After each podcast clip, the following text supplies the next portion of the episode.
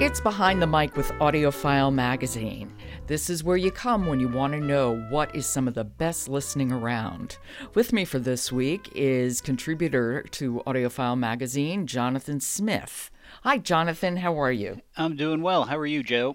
I'm doing very well. Thank you. Happy Tax Day.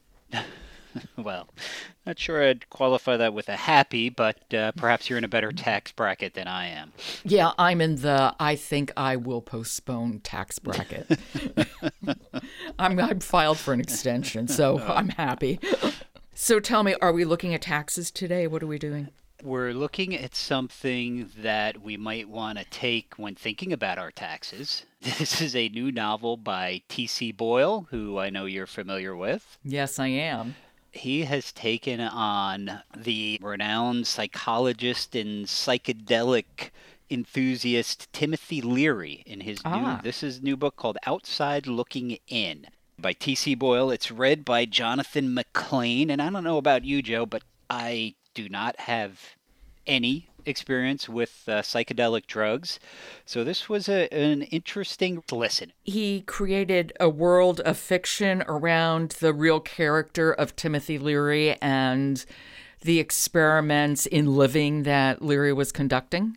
He novelizes, if that's the right word, the story of an uh, a, uh, a, PhD student, Fitz, and his wife Joanie, and their son. And Fitz becomes a follower of Leary. So Leary is a looming presence throughout the novel, but it's really about Fitz, and you watch him go from someone who is skeptical of the claims involving LSD and what it can do for you, you do for society writ large, and over the course of the novel, Fitz becomes just a true follower of Leary to a degree that uh, is a little disturbing. And I knew a little bit, I think most people probably know a little bit about Timothy Leary. This offers a view of what it must have been like to be one of his many followers who were just, were all in when it came to the possibilities of these psychedelic drugs and what they can do, not just for you as an individual, but, you know, perhaps for society. Right. It was tune in, turn on, drop out. Exactly. That was his mantra. Yeah. Should we take a little listen? yeah, please. So what if there was a long and honored tradition of scientists experimenting on themselves?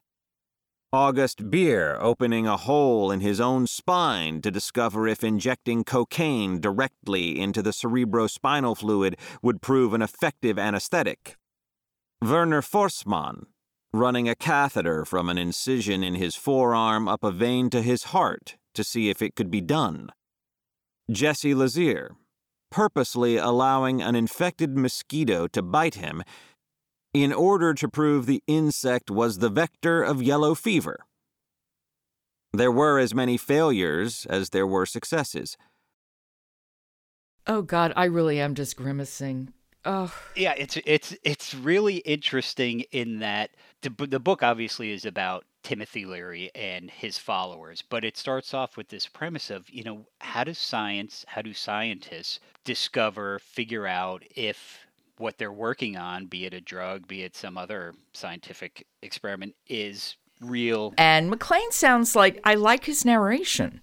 Yeah, no, I've I found the same thing. I think he he doesn't ever overdo it.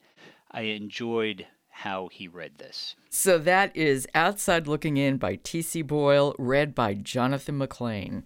Okay. Well, Jonathan, I'll talk to you tomorrow, and I'm looking forward to seeing what you'll recommend then. We'll talk to you then. Thanks.